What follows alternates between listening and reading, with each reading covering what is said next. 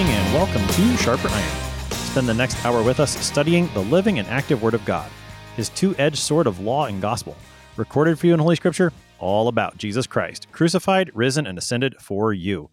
Thanks for tuning in this morning here on Worldwide KFUO, Christ for you, anytime, anywhere. I'm your host, Pastor Timothy Appel of Grace Lutheran Church in Smithville, Texas. Sharper Iron is underwritten by the Lutheran Church Extension Fund where your investments help support the work of the Lutheran Church Missouri Synod. Visit lcef.org for more information. On this Friday, February 18th, we are studying Luke chapter 9, verses 51 to 62. We reach a key turning point in the gospel according to St. Luke. Jesus sets his face to go to Jerusalem and begins his journey there to suffer, die, and rise. To help us sharpen our faith in Christ as we study God's Word today, we have with us regular guest, Pastor Jeff Hemmer. Pastor Hemmer serves at Bethany Lutheran Church at Fairview Heights, Illinois, and he is also the assistant to the president of the Lutheran Church Missouri Synod. Pastor Hemmer, welcome back to Sharp Iron. Pastor Appel, it's great to be with you. As we get started this morning, Pastor Hemmer, give us some context. Uh, this is a pretty important turning point in the Gospel of Luke. Where has Luke been taking us? What's he been telling us leading up to what we get today? Yeah, chapter nine has just been jam packed um, with with all kinds of great content. Um, you had Jesus sending out the twelve at the beginning. There have been two and a half sort of passion predictions, sort of tilling the ground, getting us ready for this this big announcement or this big shift in the gospel that happens at the very first verse of our reading today. Um, so you have uh, Peter's confession that Jesus is the Christ. Then you have uh, Jesus predicting that he would uh, suffer many things, be rejected by the elders and the chief priests and the scribes. There's some uh, beginning conversation about what it means for those who follow Jesus to take up their crosses and to follow him. Then we have sort of the, the transfiguration account there in the middle. You get some more healing that ties us back to the, the miracles Jesus has done before, another passion prediction, some questions about what it what it means to be in the kingdom of God under the reign of, of Jesus, what it means to be on Jesus' team, a disciple, a follower, who's with Jesus, who's against Jesus, and that brings us uh, to where we arrive at verse 51. It's sort of the, the culmination of all of those things before that. All of those things have brought us to this precipice where Jesus is about to move the all the following action in the gospel according to St. Luke is going to be focused in a singular direction from from verse 51 all the way through the conclusion.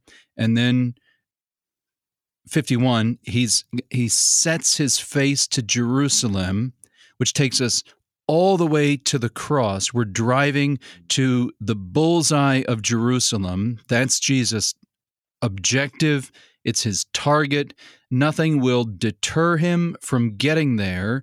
But then once he's been crucified, raised, and ascended, then then the message moves from Jerusalem all the way outward. And then and then in similar fashion nothing will be able to stop the message moving outward from Jerusalem. So you'll have Jesus uh, as St Luke records it when he ascends he he tells his disciples that uh, his gospel will spread from Jerusalem to Samaria to Galilee on out from Jerusalem outward. So what he is doing here is is heading to Jerusalem, fixing his face, setting that as his objective, making clear what what his mission is, and then that mission once he accomplishes it, the church's mission is to take what was done in Jerusalem, his his crucifixion, resurrection, ascension, and to bear that out to the whole world. So this is you you really can't as far as the gospel according to St. Luke and St. Luke's account of the Acts of the Apostles, you can't overstate the significance of this verse. It it's mm. the culmination of everything that's happened before and it prepares us for all the rest of the content of the gospel that is to follow. All right, so we got a really important verse to, to talk about today in verse 51. I, I, love how you, you made the connection also then into the book of Acts, how what, what Jesus goes to Jerusalem to do, then will later go forth from Jerusalem out into the world. And I mean, th- this verse, I think, really uh, helps us to understand what's been happening before this in the Gospel of Luke, that it hasn't just been Jesus sort of going from here to there with no real purpose but he's he's very much directed and here it, it becomes quite plain if it wasn't already that jesus is here to do something. And i think that you know this verse verse 51 ties in very nicely with what we read in a previous text the first time jesus predicted his passion where he says that the son of man must suffer many things that that jesus you know he's he's not here on accident he's not doing things by accident but he's doing things very clearly with this purpose and that purpose is going to take him to Jerusalem. So that's where he's going to set his face in verse 51. Let's go ahead and, and read this text. We're in Luke 9, again, beginning at verse 51. When the days drew near for him to be taken up, he set his face to go to Jerusalem. And he sent messengers ahead of him, who went and entered a village of the Samaritans to make preparations for him. But the people did not receive him, because his face was set toward Jerusalem. And when his disciples, James and John, saw it, they said, Lord, do you want us to tell fire to come down from heaven and consume them? But he turned and rebuked them. And they went on to another village. As they were going along the road, someone said to him, I will follow you wherever you go. And Jesus said to him, Foxes have holes, and birds of the air have nests, but the Son of Man has nowhere to lay his head. To another he said, Follow me. But he said, Lord, let me first go and bury my father. And Jesus said to him, Leave the dead to bury their own dead. But as for you, go and proclaim the kingdom of God. Yet another said, I will follow you, Lord, but let me first say farewell to those at my home. Jesus said to him, No one who puts his hand to the plow and looks back is fit for the kingdom of God. That's our text for today. That's Luke 9, verses 51 to 62. So, Pastor Hemmer, we've been talking about verse 51 already, the opening of our text. Luke writes that the days drew near for him to be taken up. That, that way of speaking, that Jesus is going to be taken up. What's that referring to? Well, it's the same phrase that Luke will use to talk about Jesus' ascension. When, when he the same Jesus whom you saw go up will return to you in the same manner. He's taken up into heaven. Uh, veiled by the clouds. And this means this is the, the culmination of what he goes to Jerusalem to do, and that is to be crucified, to fulfill what he already predicted earlier, twice now in chapter 9, what he said would happen to him, that he would suffer and die, he would be killed on the cross, and he would rise from the dead. So his crucifixion and his resurrection, and then all of that uh, is is brought to its completion when he ascends into heaven and sits down at the right hand of the Father to signify the, the completion of that work. So there's look look at how Luke phrases this that the days drew near for him to be taken up, for this work to be brought to its fullness, its completion. Those days are imminently near. It's what he's been predicting so far in chapter 9. Um, you have, you know, back in verse 22, you have his passion prediction there. The Son of Man must suffer, be rejected by the chief priests and scribes, killed, and on the third day be raised. In verse 31, uh, during the transfiguration, um, he appeared in uh, Moses and Elijah appear with Jesus in glory and speak with him of his departure, which he's about to accomplish at Jerusalem.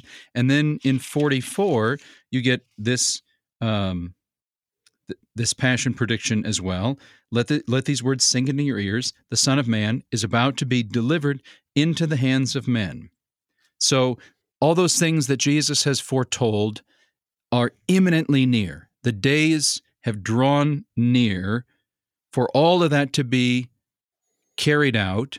his mission to be accomplished and then for him to be taken up. And because those days are near, he sets his face to go to Jerusalem. This setting his face implies a, a determination that nothing can deter him from his mission, from his objective, from getting to Jerusalem, being the sacrifice, the Lamb of God, um, the one who completes all the, the sacrificial rites of the Old Testament, all the ways in which God's people encountered him in this sacrificial system. He's the, the fullness, the completion, the conclusion of all that, what all those sacrifices had pointed forward to. He sets his face to go to Jerusalem. So there's that determination. Now, God's face is is a familiar way of speaking uh, throughout the Old Testament. It can either be an act of wrath if he if he his face turns red, his nose gets hot, um, his his countenance towards you is anger, then he's about to pour out his wrath upon you. But if he turns uh, a smiling countenance towards you, uh, a gracious countenance towards you. Think of the Aaronic benediction.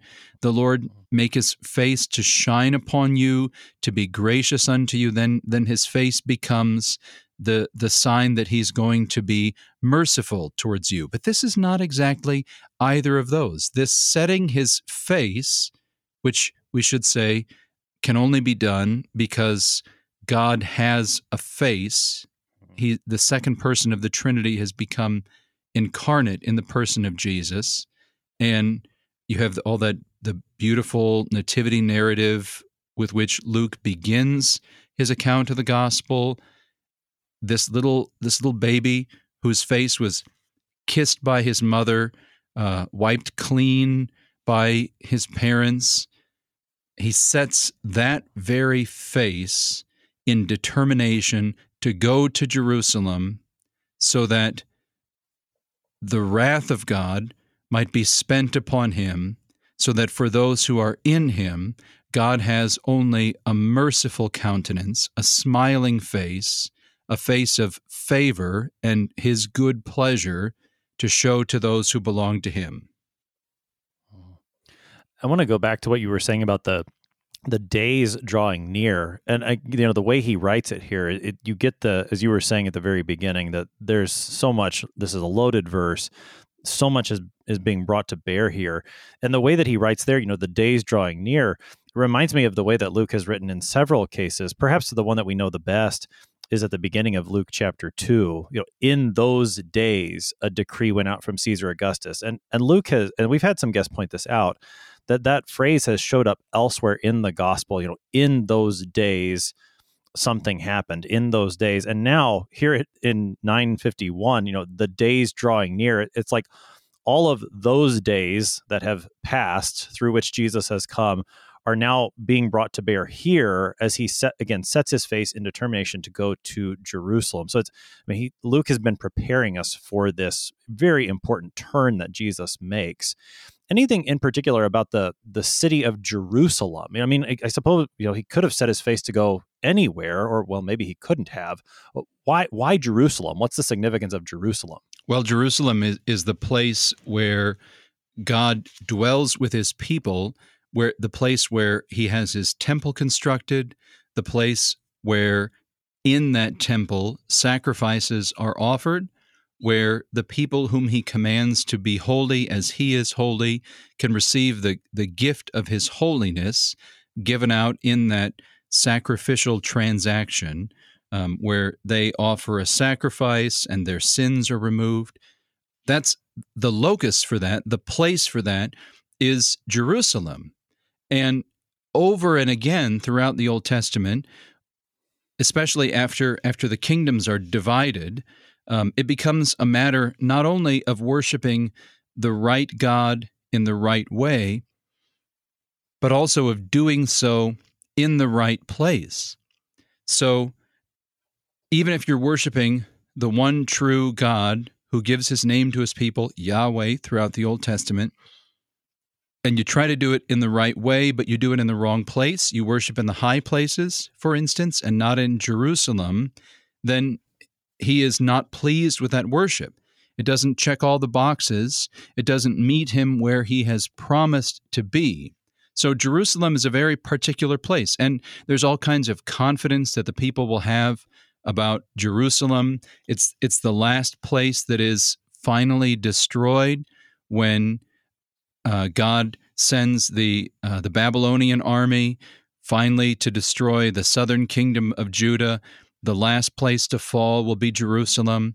When when the Romans destroy Jerusalem, when their their attack, uh, their siege of the land of Judah in uh, starting in about the year 66 AD, continuing for about five or six years. The last place to fall will be Jerusalem, and the last place within Jerusalem to fall will be the temple. So there's a lot of there's a lot at stake in Jerusalem. It's the place where when God is dwelling with his people there, they're safe and they're secure.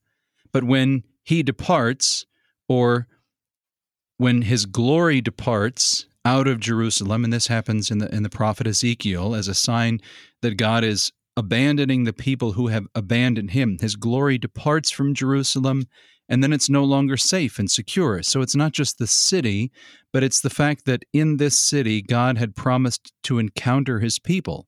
And so now you have God in the person of Jesus, the Son of God, encountering his people in Jerusalem to do all of what he's promised to do to be merciful and gracious toward them in the sacrifice of himself, taking the place of sinners on the cross in Jerusalem, all of which is, is foreshadowed throughout the Old Testament. And now the gracious presence of God will shift from being in Jerusalem to being in the person of Jesus. And his presence will be in his church moving forward as he is taken up.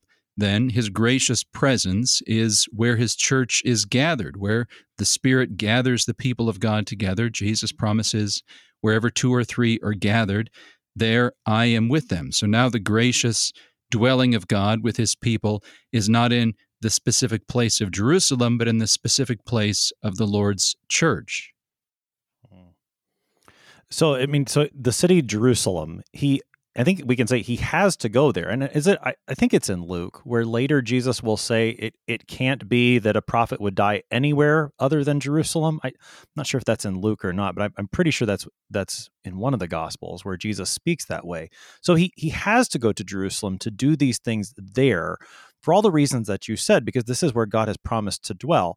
But then, because he went to Jerusalem to do those things, to die, to rise, to ascend, now Jerusalem, it, it's not about Jerusalem anymore, the city that's there in the Middle East still today, but rather it's about what Jesus has done, and he becomes that location of God's gracious presence for us. Exactly.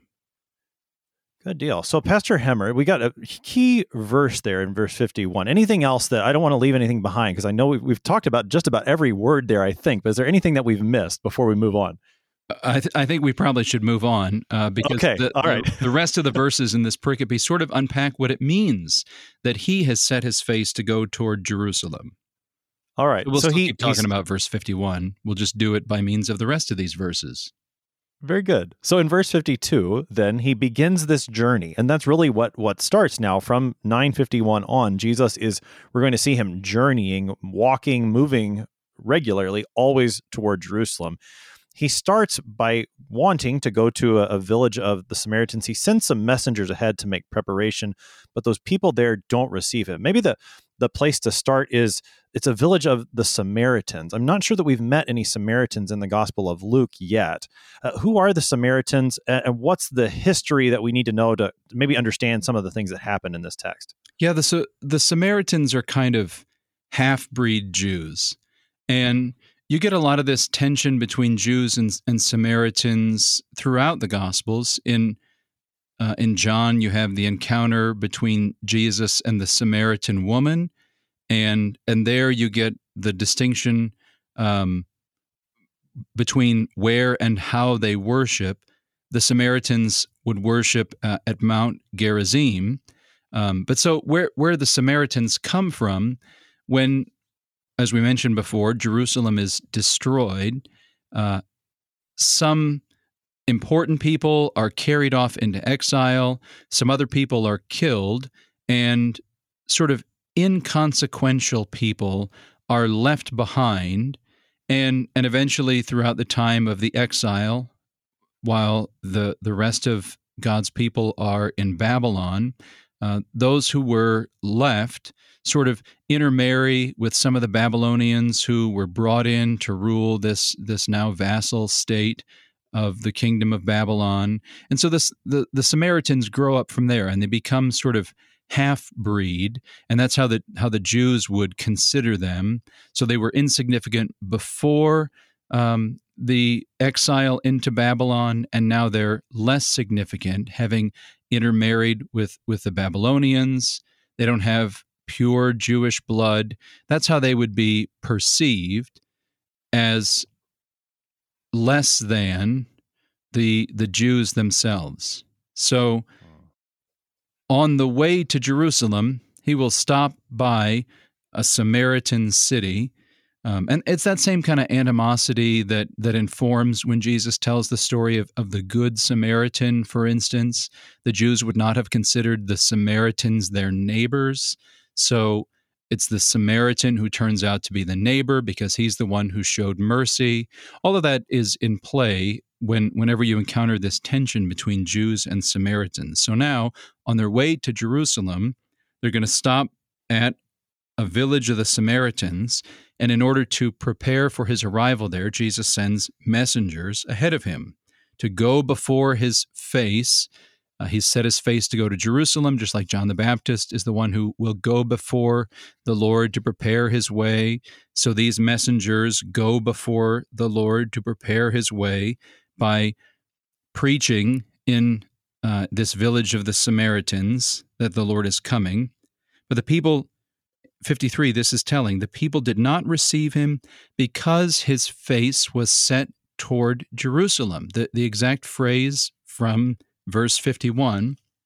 And it's so apparent to them that his destination is this city where the Jews would have believed the only right worship of Yahweh could happen in Jerusalem and not like we said just a second ago, where the Samaritans believed worship should happen um, at Mount Gerizim, he, Jesus, is un, you cannot deter him from his trajectory of heading toward Jerusalem. And that must have been part of the preaching of these messengers who go before Jesus, that he's now set his face to go to Jerusalem. That, that would contain, presumably, um, some understanding of, of what the, the reign of Jesus would be. Maybe the we don't know exactly what they preached. We don't know how all those details, uh, the content of their proclamation would have played out. But it's such that the Samaritans perceive he's not for them. That if he's going to Jerusalem, then then he must be a savior just of the Jews or something like that. But so they they reject him. They refuse to receive him. This will be reversed, of course, as as Luke tells you. Now we go back to how the the Acts of the Apostles plays out. Um, in just in Acts chapter one, you have the gospel going forth from Jerusalem to Judea to Samaria. Acts one eight. In Acts eight, uh, Philip will be sent to Samaria, and so the gospel is brought there. And and by the time you get to Luke chapter nine, the gospel has gone out to all Samaria. So the gospel is not just for the good news of Jesus' crucifixion and resurrection, is not just for the Jews. Even though it begins with the Jews, it goes forth into all the world. And sort of the step between Jerusalem and the dwelling place of the Jews and all the, the dwelling place of the nations is Samaria. It's the, the sort of concentric ring between those other two circles. And so the gospel proceeds from Jerusalem out through Samaria, eventually all the way to the whole world. Oh. So the the rejection that we see here from the Samaritans is going to be reversed in the book of Acts. We're going to cover the book of Acts after we get through with the Gospel of Luke on on sharper iron. So I'm going to, remember that when we get to that part in Acts to connect it to see how the Lord still brings that word to the Samaritans, even though they'd rejected him in this case, that the, he provides for the preaching of the word to be received there again later. And I, I think that, that the matter of the rejection here is going to play into the way that James and John, two of the 12, they respond to Jesus. But we're going to pick that up on the other side of the break. You're listening to Sharper Iron here on KFUO. We are talking about Luke chapter 9 with Pastor Jeff Hemmer. We'll be right back. Please stick around.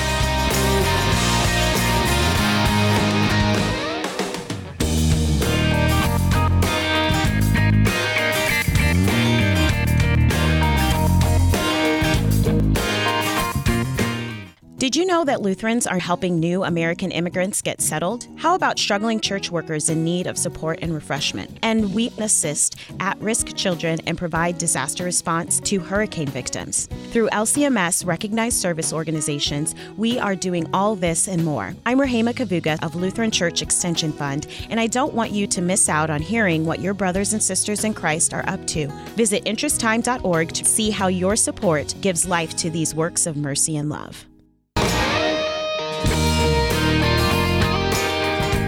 Welcome back to Sharper Iron. It is Friday, February 18th. We're studying Luke chapter 9, verses 51 to 62 with Pastor Jeff Hemmer. He serves at Bethany Lutheran Church at Fairview Heights, Illinois, and he is also the assistant to the president of the Lutheran Church Missouri Synod. Pastor Hemmer, prior to the break, we were talking about the rejection that the people of Samaria have to Jesus coming through their town because he's got his face set toward Jerusalem. But the rejection that we see there in Samaria, that's not unique to the Samaritans, is it? No, it's not. And in fact, the rejection that Jesus will will face in Jerusalem by the the people whom God has chosen, the, that he carved out from among the nations, the people from whom he will bring the Messiah, their rejection of Jesus seems even more severe. The Samaritans just reject him, refuse to receive him, and he goes on to another village. St. Luke records in, in 56. But the, the rejection of Jesus in Jerusalem means that they will take him out of Jerusalem and nail him to a cross and kill him. So that's that's the severest kind of rejection, not just ignoring him and he goes somewhere else, but rejecting him and rejecting his life altogether. So that however is the goal and and that is what Jesus wants to accomplish, not that the Jews would reject him, but that he would be crucified. And so everyone rejects Jesus. Jew and Samaritan, um, Jew and Gentile alike, everyone rejects Jesus. And that's that's good. That means that the cross is brought to its fullness and in the cross is is reception for all those who rejected Jesus, would reject Jesus. No one seeks for God. All have become corrupt, unclean, in the cross is is God's acceptance of all those who reject him. So it's not just the Samaritans, it's also the Jews, of course. Hmm. Yeah, I mean what you were saying reminds me a little bit of what what Paul writes in 2 Corinthians 5 about the ministry of reconciliation that through Christ, through this rejection that Christ faces, God actually works reconciliation for the world. And so he again he's doing what he must. He's he's doing what he must to save the world. He's got his fe- face set to go to Jerusalem. He is receiving rejection now from the Samaritans. And again, it will happen from the Jews in Jerusalem later. For the time being, James and John, the sons of thunder, as they're sometimes called, they react pretty strongly to this rejection. And they, they ask Jesus about, well, maybe we should call some fire to come down. What, what's going on with James and John? And how does Jesus respond to them? Yeah, should we should we be uh, like Elijah and and call down fire on all the all those who reject Jesus.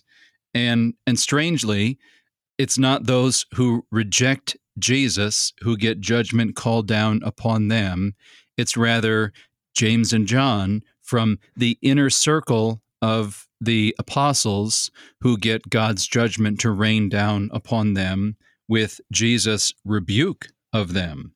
Hmm. So this this rejection needs to happen, but but their rejection of Jesus is not does not lead to their damnation because there's still right the gospel will still go out even to Samaria and to the ends of the world. So this this shows how just how those closest to Jesus are often the ones misunderstanding what Jesus is about most egregiously. So Jesus turned and rebuked them. Now this this word rebuke in Luke's gospel has been used of demons a couple times when he rebukes demons he rebukes uh, a fever.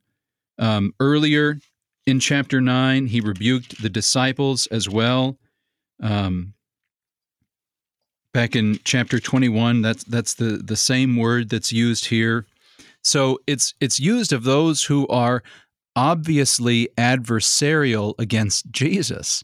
And so from from within the inner circle of the apostles, these guys who you think would be most on team Jesus, they get the kind of rebuke that they thought should be levied against the Samaritans. Do you want us to call down fire on the Samaritans? And and who gets fire called down on them? Who gets the rebuke in the end? It's James and John for not understanding what what Jesus and his mission and his reign are all about. Hmm.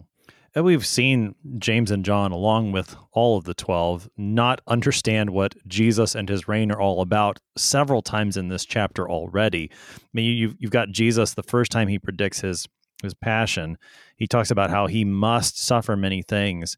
And while Luke doesn't record it, we know that Peter responds negatively to that. He doesn't want Jesus to suffer and die.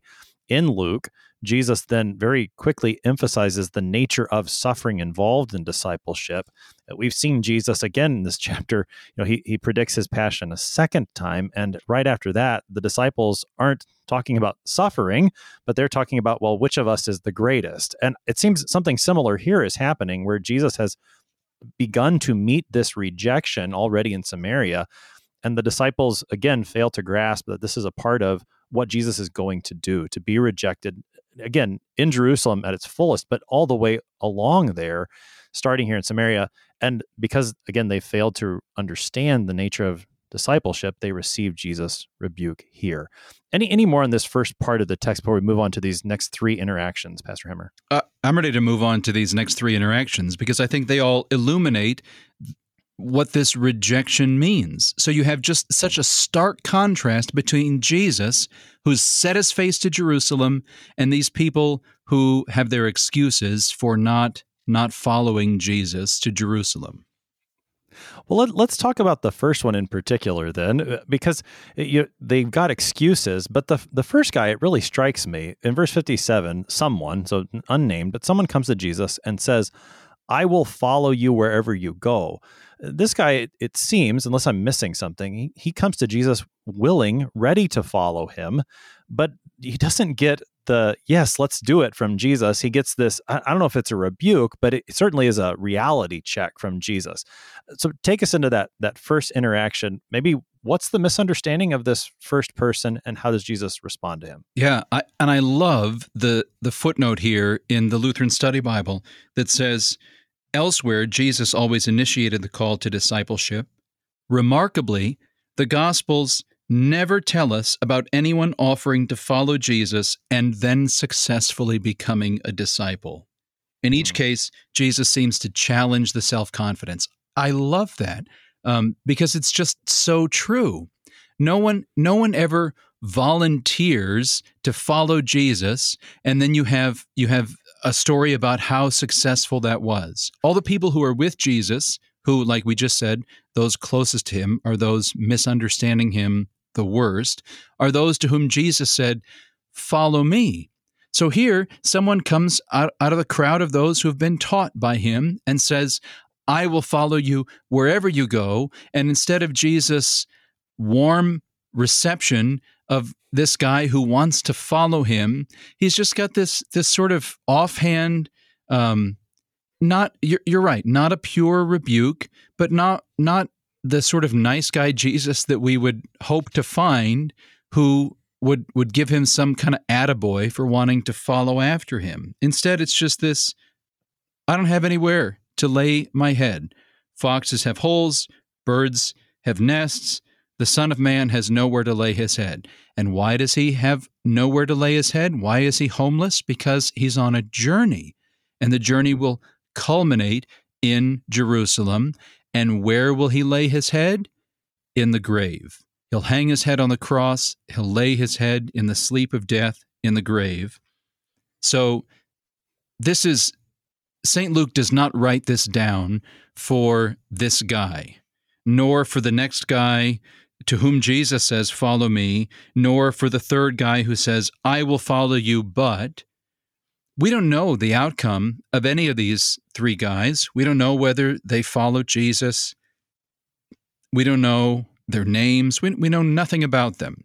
But these accounts are written down for Luke's audience, the hearers of the gospel, so that we might know that just how different Jesus is from those who desire to be disciples, such that by the end of this, we can conclude that there's really only one who's capable of making this journey.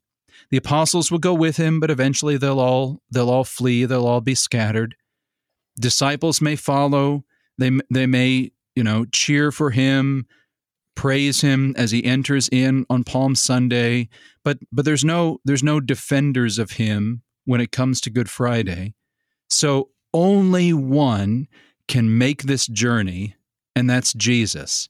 And for the hearers of Luke's gospel, that's good news because what we are unable to do, journey with Jesus to Jerusalem, pay for our own sins, free ourselves from our sinful predicament, Jesus alone has accomplished.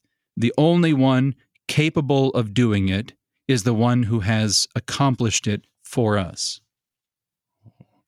Uh, the Lutheran Study Bible note that you brought out is very helpful here. That you know, no one comes to Jesus on their own initiative and receives a bunch of praise from Jesus. Always these challenges. So the the second one, then, another one. Now, this time Jesus is going to initiate the conversation. He speaks, Follow me. We've heard him say this in the Gospels elsewhere. But this this man, he has an excuse. He says, "Well, let me go first bury my father." And Jesus responds by saying, "Let the dead bury their own dead." Take us into the interaction and and what does that what may sound like a cryptic phrase from Jesus, what does that mean? So, you have Jesus has these these two sentences that seem like they have very little to do with one another. Something about the dead, let the dead bury the dead, you proclaim the kingdom of God. But really, they are, um, in, in Hebrew thought, they're sort of antithetical to one another. On the one hand, there's a kingdom of death, and on the other hand, there's the kingdom of Jesus. The reign of Jesus is, is the reign of life, undoing all of death's effects in in his good creation so either you're aligned with death and you have to attend to the the dying things of this dying creation and then you are just one more dead person burying another dead person or you are with Jesus and and his kingdom transforms death by means of resurrection. Death is completely undone in the resurrection. So this is not a kind of practical advice about how we treat our dead. And the church has never used this verse as a way to say, you know, once once someone is dead, we we reject the body in this sort of Platonic worldview. Now you've moved on from just being one more dead person, burying dead people. It, it has nothing to say about how we how we treat the dead, but it has everything to say about the there's only everything is black or white. Everything is death or life. Everything is with Jesus or against Jesus. It it just carries on exactly what Jesus had said earlier in chapter 9 whoever receives me receives him who sent me. Um, the one who is not against you is for you. There's there's only there's only two teams. There's either with Jesus or against Jesus. There's either death or life. And so he uses this this man's protest, his his uh, excuse, I got to go bury the dead to say if you if you go back to the dead, you are not with the living. And being with Jesus is with the living. But and while you like you said that that's not talking about our say funeral practices or you know like to, we wouldn't use this verse to say you know a Christian shouldn't care about what happens to their loved ones after they've died and, and take care of the burial and things like that. That's not the point. It's something different. But I do think that that what you're saying about you know you're either in the kingdom of death or you're in the kingdom of life. That certainly has an impact on, say, what a pastor is going to preach at a funeral and, and what uh, the loved ones of a, a Christian who has has died, what they're going to believe. I mean, the fact that they that this person who has died was in the kingdom of life with Christ, I think that that does have something very uh, hopeful to say when we face that situation of death when it, when is a, a loved one who's died in Christ. Right. The Christian funeral is not the dead burying the dead. The Christian funeral is those who live in Jesus drawing confidence from the life that they have in him that not even death can diminish or destroy. So, right? I mean, it's just so contrary to logic when when I, I'm standing at the casket and uh, in the funeral liturgy we say, I am the resurrection and the life, says the Lord. He who believes in me will never die, and whoever lives and believes in me uh, will will live even though he dies. So here we are standing next to uh, a a dead person, the dead body of someone who belonged to Jesus, and you say, "This looks dead, but in Jesus' eyes, it's not." This is still the kingdom of the living, and death's power is broken. And this is just this is just an insignificant little sleep. And Jesus wakes people up from the sleep of death all the time.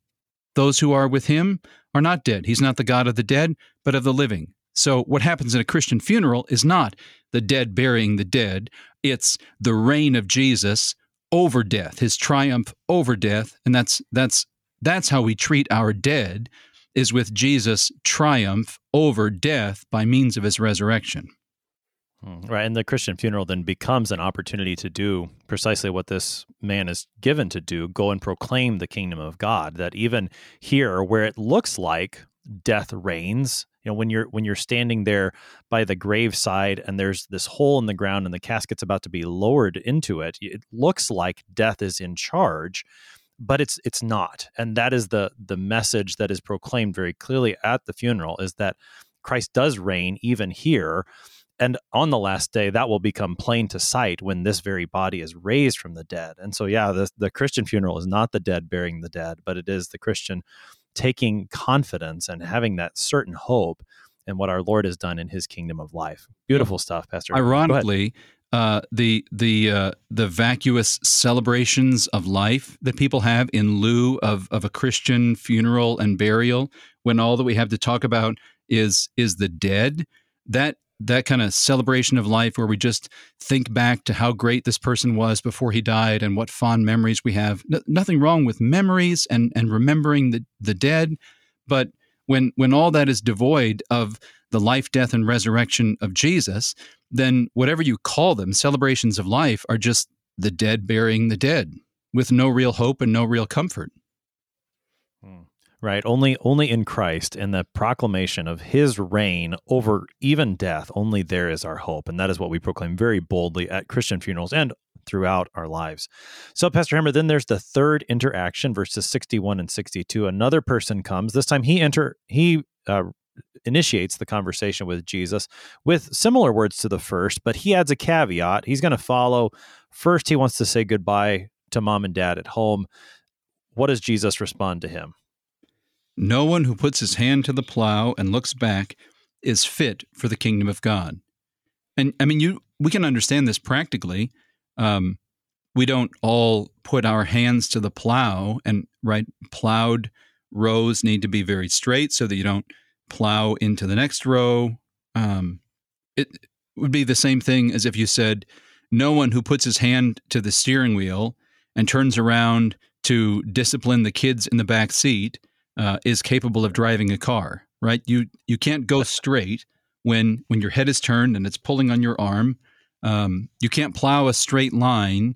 You can't move forward in the kingdom of God by looking back to the things from which you've come, which is exactly what what Jesus was saying earlier in chapter nine. If anyone would come after me, this is 23, let him deny himself and take up his cross daily and follow me, right? So Jesus is going to Jerusalem. He's headed toward the cross. If anyone wants to come, he must follow me, eyes fixed on Jesus, moving forward, hand to the plow, not, not deviating to the right or to the left. Following Jesus requires the, the rejection of all the things that a person has come from. It requires that that he die and be born again. It requires that all of his previous loves, all of his previous affections and attachments um, be be put to death and reframed with a new love and a new affection and, and a new will and a new heart that comes from being baptized into Christ, being covered with his righteousness, being given new life in him, being adopted as a child of God, being given a new heart, mind, will, all these things that is fixated on Jesus and does then renounce all the things from, from which a person has come. All the things of death are left behind, and all that lies ahead is following Jesus into death and into resurrection into the grave and out into the eternity, renewed heavens and renewed earth in the presence of God and all of his saints eternally. I mean, in that sense, what Jesus says to this last man is very similar to what he said to the second. That you know, you've got you're either looking ahead at Jesus, whom you're following, and his kingdom of life, or you're looking back at the kingdom of death from which he called you. And so it's it's one or the other. It's a very similar, you know, which is it? The kingdom of life or the kingdom of death? And jesus calls follow me into the kingdom of life which does go through death as you as you said.